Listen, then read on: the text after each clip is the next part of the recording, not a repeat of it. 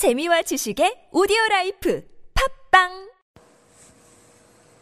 예, 하나님 말씀은 시편 28편 1절로 9절입니다. 여호와여 내가 주께 부르짖으오니 나의 반석이여 내게 귀를 막지 마소서 주께서 내게 잠잠하시면 내가 무덤에 내려가는 자와 같을까 하나이다. 내가 주의 지성소를 향하여 나의 손을 들고 주께 부르짖을 때 나의 간구하는 소리를 들으소서. 악인과 악을 행하는 자들과 함께 나를 끌어내지 마옵소서. 그들은 그 이웃에게 화평을 말하나 그들의 마음에는 악독이 있나이다. 그들이 하는 일과 그들의 행위가 악한 대로 갚으시며 그들의 손이 지은 대로 그들에게 갚아 그 마땅히 받을 것으로 그들에게 갚으소서. 그들은 여호와께서 행하신 일과 손으로 지으신 것을 생각하지 아니하므로 여호와께서 그들을 파괴하고 건설하지 아니하시리로다. 여호와를 찬송하며 내 간구하는 소리를 들으시리로다. 여호와는 나의 힘과 나의 방패이시니 내 마음이 그를 의지하여 도움을 얻었도다. 그러므로 내 마음이 크게 기뻐하며 내 노래로 그를 찬송하리로다. 여호와는 그들의 힘이시요 그의 기름 부음 받은 자의 구원의 요새이시로다. 주의 백성을 구원하시며 주의 산업에 복을 주시고 또 그들의 목자가 되시어 영원토록 그들을 인도하소서. 아멘. 1절 보겠습니다. 여호와여 내가 주께 부르짖으오니 내 반석이여 내게 귀를 막지 마소서. 다윗은 지금 주께 부르짖는다 얘기합니다. 네, 부르짖는다. 이 단어를 하나를 봐도 얼마나 간절하게 부르짖는 걸 느낄 수 있겠죠. 나의 반석이여 내게 귀를 막지 마소서.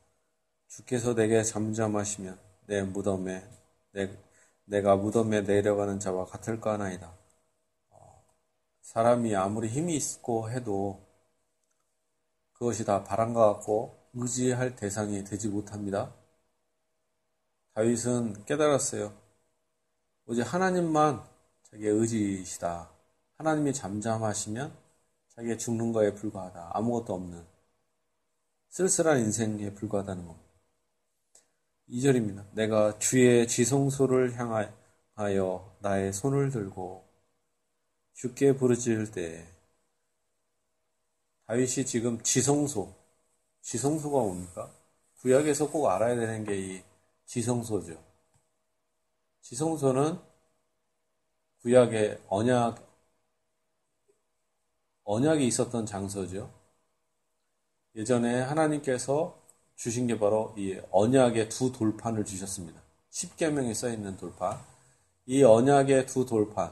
우리는 십계명판이라고 보지만 이걸 언약의 두 돌판이죠. 언약의 두 돌판인데 이 돌판을 보호하는 게 언약계입니다. 언약의 말씀을 보호하는 언약계. 이 언약계가 가장 핵심이에요. 하나님은 그 언약계 위에 좌정하신다 이렇게 얘기한 겁니다. 그래서 이스라엘의 언약계는 항상 이스라엘 백성의 중간에 있었어요. 그래서 그들 사이에 그들과 함께 있었습니다. 진행할 때는 백성들이 진행할 때는 이 언약기가 맨 앞에 가요. 여호와를 따라간다 이런 게 하나님이 앞장서서 가시고 그들이 따라오는 거고 이렇게 이들이 텐트를 다 치면 열두 지파가 이렇게 쭉 모여 있으면서 동서남북으로 있으면서 그 가장 중간에 여호와의 언약계가 있었습니다. 언약계를 언약계를 이제 잘 이제 보관해야 되잖아요. 그 텐트가 바로 성막입니다. 성막은 두 가지로 구성되어 있습니다. 아니, 세 가지죠, 그분적으로는. 마당, 성막, 아니, 성소, 지성소. 마당, 성소, 지성소. 그러니까 지성소, 가장 거룩한 장소. 지성소에다가 바로 이 언약계를 두는 겁니다. 안방과 같은 거죠, 우리로 하면. 거기를 하나님이 거기에 좌정하시죠. 그 지성소를 향한다 한다는 건 하나님이 있는 보좌를 향하여 기도한다라는 개념입니다. 구약 시대에는 이 지성소를 향하여 이렇게 기도를 했죠. 오늘날에 그거와 비슷한 흉내를 내는 게 있습니다. 이단들이나 모든 악한 종교들의 특징은 뭐냐 흉내내는 거예요. 그래서 메카를 향하여 기도하잖아요. 그게 다 여기에서 나오는 그 흉내입니다. 흉내. 메카를 향하여 기도하라. 그러니까 구약 시대 이스라엘 백성들이 예루살렘을 향하여 기도하잖아요, 이렇게. 그래서 솔로몬이 그런 기도를 해요. 하나님께서 이 성막에 있는 이 지성소를 향하여 하나님이 있는, 하나님이 계신 곳, 하나님의 이름이 있는 곳, 하나님이 거하시는 곳, 이 세 가지, 하나님의 이름, 하나님이 거하시는 곳, 하나님이 함께 하시는 곳. 자, 그런데 여기서 이 하나님이 여기에 계시는데, 하나님이 여기에, 그래서 하나님이 집이라고 표현하죠. 이 성목, 성막 또는 지, 이 성소 또는 지성소 또는 어떨 때는 뭐 언약계라고도 얘기했다가 또한 성전이라고도 얘기했죠. 이 하나님의 집을 향하여 기도할 때 하나님께서 응답해 주셔요. 이런 기도를 합니다. 그래서 구약 구약 백성들은 어려울 때마다 이 이곳을 향하여 기도하며 요나 선지자가 물고기 뱃속에서 기도했던 게 바로 여기 이 나는 성전을 향하여 기도하리라. 그다음에 다니엘 선지자도 창문을 열고 예루살렘 성전을 향하여 기도합니다. 그런 얘기는 뭐냐? 예루살렘 성전을 향해서 기도한다. 라는 얘기는 오늘날로 한다면 진짜 참 성전이 누구예요? 예수 그리스도잖아요?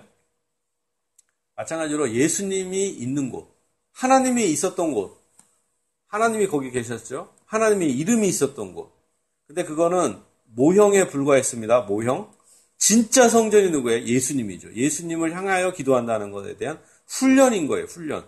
근데 다른 종교나 악한 종교들은 아직도 그 모형놀이를 하고 있는 거죠.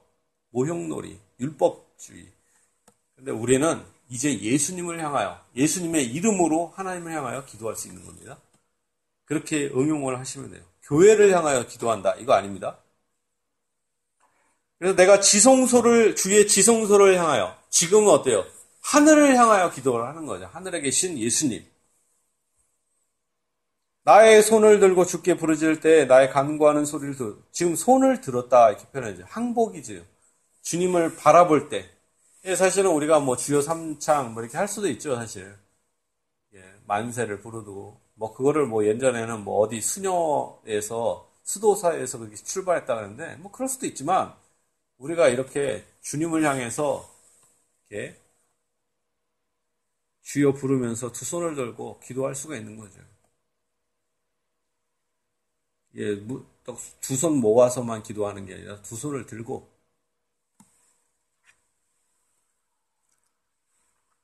근데 이런 건 좀 삼가셔야 됩니다. 뭐냐면 막 사람들이 다 같이 기도하고 있는데 혼자 막 손 들고 있으면 이거는 좀 그렇잖아요. 그런 건 좀 들을 수도 있지만 집에서 혼자 드셔도 되잖아. 그게 막 튀어버리려고 그렇게 할 필요는 반드시 없다.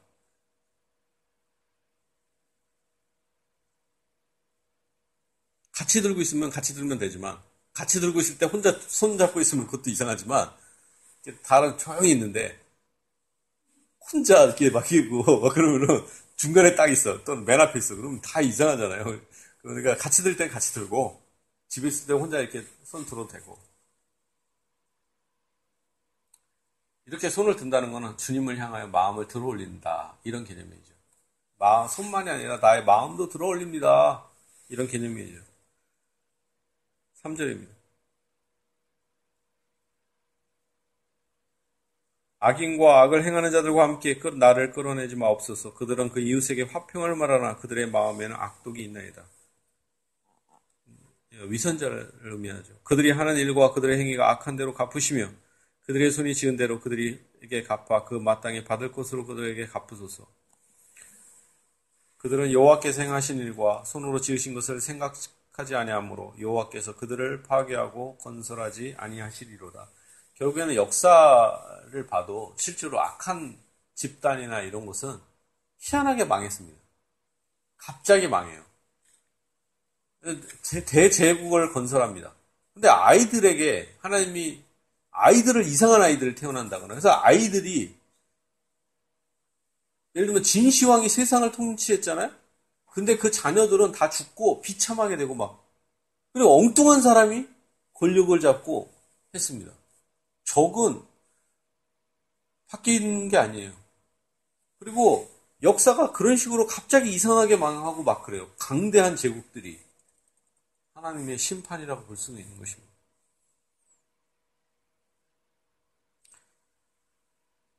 여호와를 찬송하며 내 간구하는 소리를 들으심이로다. 우리는 어려워요. 어차피 이나, 이 땅에는 환난이 있습니다. 그때 어떻게 합니까? 우리가 기도해야 될 것입니다. 데살로니가 교인들은 소망의 인내를 가졌습니다.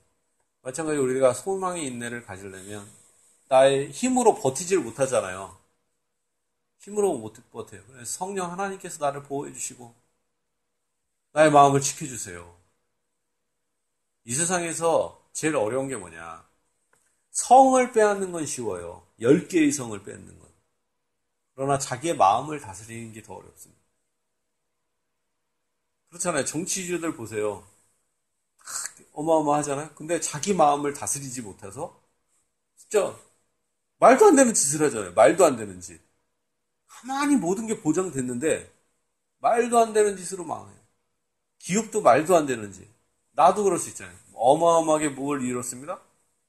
말도 안 되는 혈기 부리고 말도 안 되는 이런 거. 그럴 때 이런 걸 벗어버리고 우리는 어때요? 나의 마음도 죽이고 주님께 다 맡겨버리는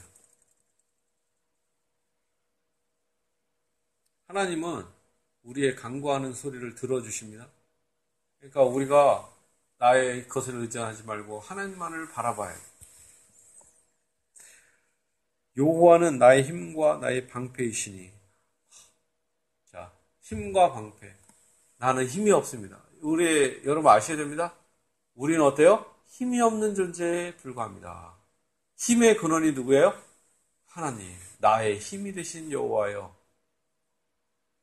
하나님이 나의 힘이시라. 이걸 깨달아 깨닫는 게 중요합니다. 나의 건강, 나의 외모, 나의 가족들, 나의 젊음, 나의 모든 것, 이것이 나의 힘이 아니라 힘처럼 보이 느껴지잖아요, 솔직히. 나의 자녀들, 나의 남편, 나의 자식 모든 게 그렇지만 진정한 힘이 뭐예요? 여호와 하나님이 나의 힘이시다. 그리고 나는 힘인데 내가 지금 도움이 없잖아요. 누가 안 도와줘. 그리고 나를 핍박하고 정죄하고 막 그래요. 피할 것도 없어. 근데 누가 나를 보호해줘요? 여호와 하나님께서. 다윗이 그걸 느끼는 거예요. 여호와는 나의 힘이시오. 방패. 방패라는 건 뭡니까? 다른 사람이 희롱하는 거죠. 다윗에게 막 그런 해죠. 네가 하나님의 아들이냐? 네가 하나님의 아들이면 왜 이렇게 사냐? 네가 하나님의 아들이면 아마 사도 바울한테도 그랬을 거예요. 네가 하나님의 사도냐? 그랬는데 왜 여기 감옥에 있어? 네가 하나님의 사도면 왜 교인들이 널 싫어해? 네가 하나님의 사도면 너는 왜 일하냐? 네가 하나님의 사도면 왜 저터 거짓 사도들처럼 잘 먹고 살, 잘 살지 못해? 왜 채찍이 많니? 자꾸 우리는 보이는 것으로 마귀는 유혹을 하려. 네가 하나님의 아들이면 왜 이렇게 안 되냐? 그럴 때 사람들도 이렇게 마귀만이 아니라 사람들도 주변에 있는 사람들이 가까이 있는 사람들이 네가 하나님의 종이냐? 뭐, 근데 왜 이렇게 되니? 그럴 때 진정으로 방패가 누구예요? 여호와가 나의 방패시. 다윗은 여호와 하나님만 의존했다. 여호와가 나의 힘이시고 여호와가 나의 방패가 되신다. 세상은 험한 바다와 같습니다. 험한 바다와 같을 때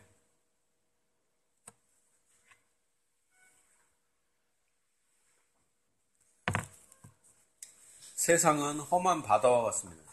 험한 바다인데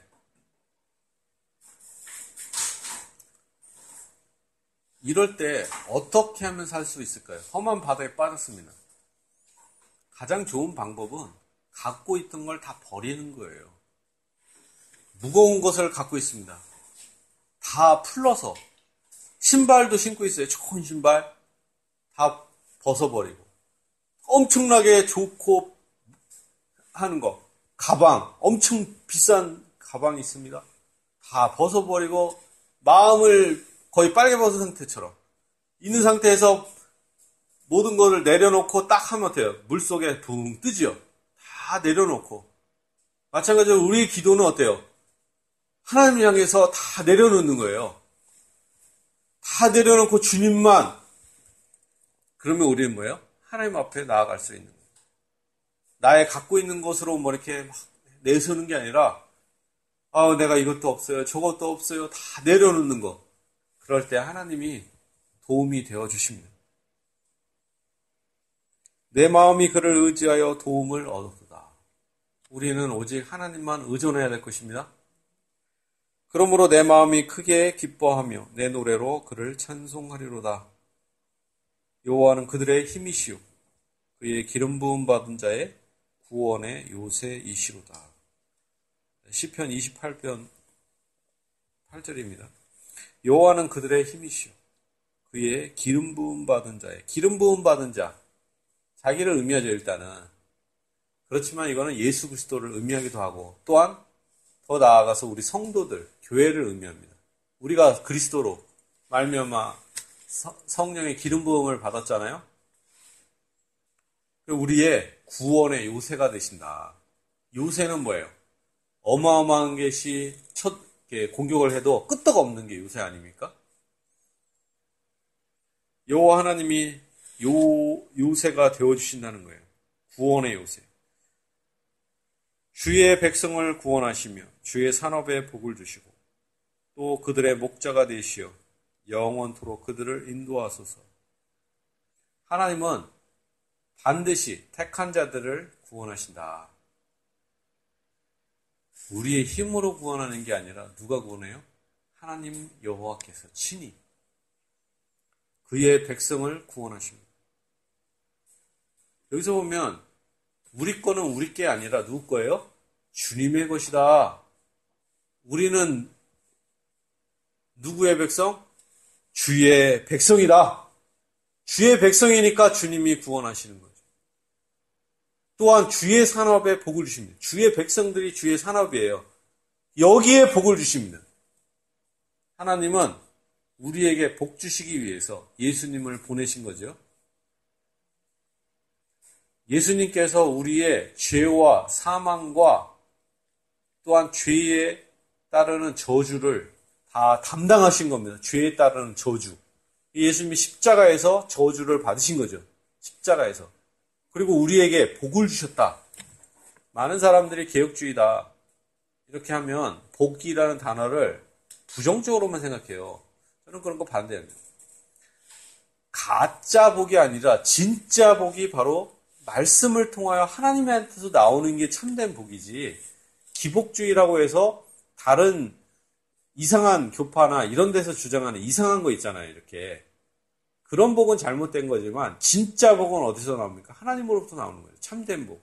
저는 여러분들이 가짜 복이 아니라 참된 복, 하나님으로부터 나오는 복을 받기를 바랍니다.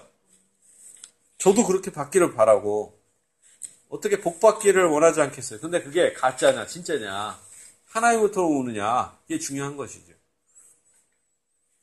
하나님께서는 주의 백성을 반드시 구원하십니다. 힘이 없어 보여도, 자격이 없어 보여도, 또한 주의 산업에 복을 주십니다. 지금도 복을 주고 계시고, 하늘에 계신 예수 그리스도께서는 택한 자들에게 복을 주고 계십니다. 그럼 여러분 믿어야 돼요. 다윗처럼 나는 주님을 의존합니다. 난 복 받고 있는 중이다. 네, 현재와 좀 잠시 고난이 있을 뿐이다. 또 그들의 목자가 되시어 영원토록 그들을 인도하소서. 사실은 우리가 택함 받은 자는 성령 받았기 때문에 성령께서 우리를 인도하십니다. 인도하고 계셔요. 그래서 알 수 없게 걸어가지만 그러나 성령께서 반드시 우리를 모든 걸 합력하여 서를 이루십니다. 고난이 있지만 고난을 뚫고 희한하게 합력하여 선을 이루십니다. 그럼 나중에 지내놓고 봤더니 아 그런 일이 또 하나님의 복이었구나 깨닫게 된다는 것입니다. 다윗은 지금 자기가 자기가 이렇게 경험하는 걸 얘기하기도 하지만 무엇을 위해서 지금 얘기하는 거예요? 바로 하나님의 교회를 향하여 지금 얘기하고 있는 것입니다. 진실로 여기 말씀처럼 하나님께서 우리 택한 백성들, 여기 있는 사람들을 다 구원하여 주시고, 여러분들 구원하여 주시고, 여러분에게 복을 주시길 바랍니다. 또한 여러분의 목자가 되셔서 영원토록 여러분을 인도하여 주시기를 예수님 이름으로 축복합니다.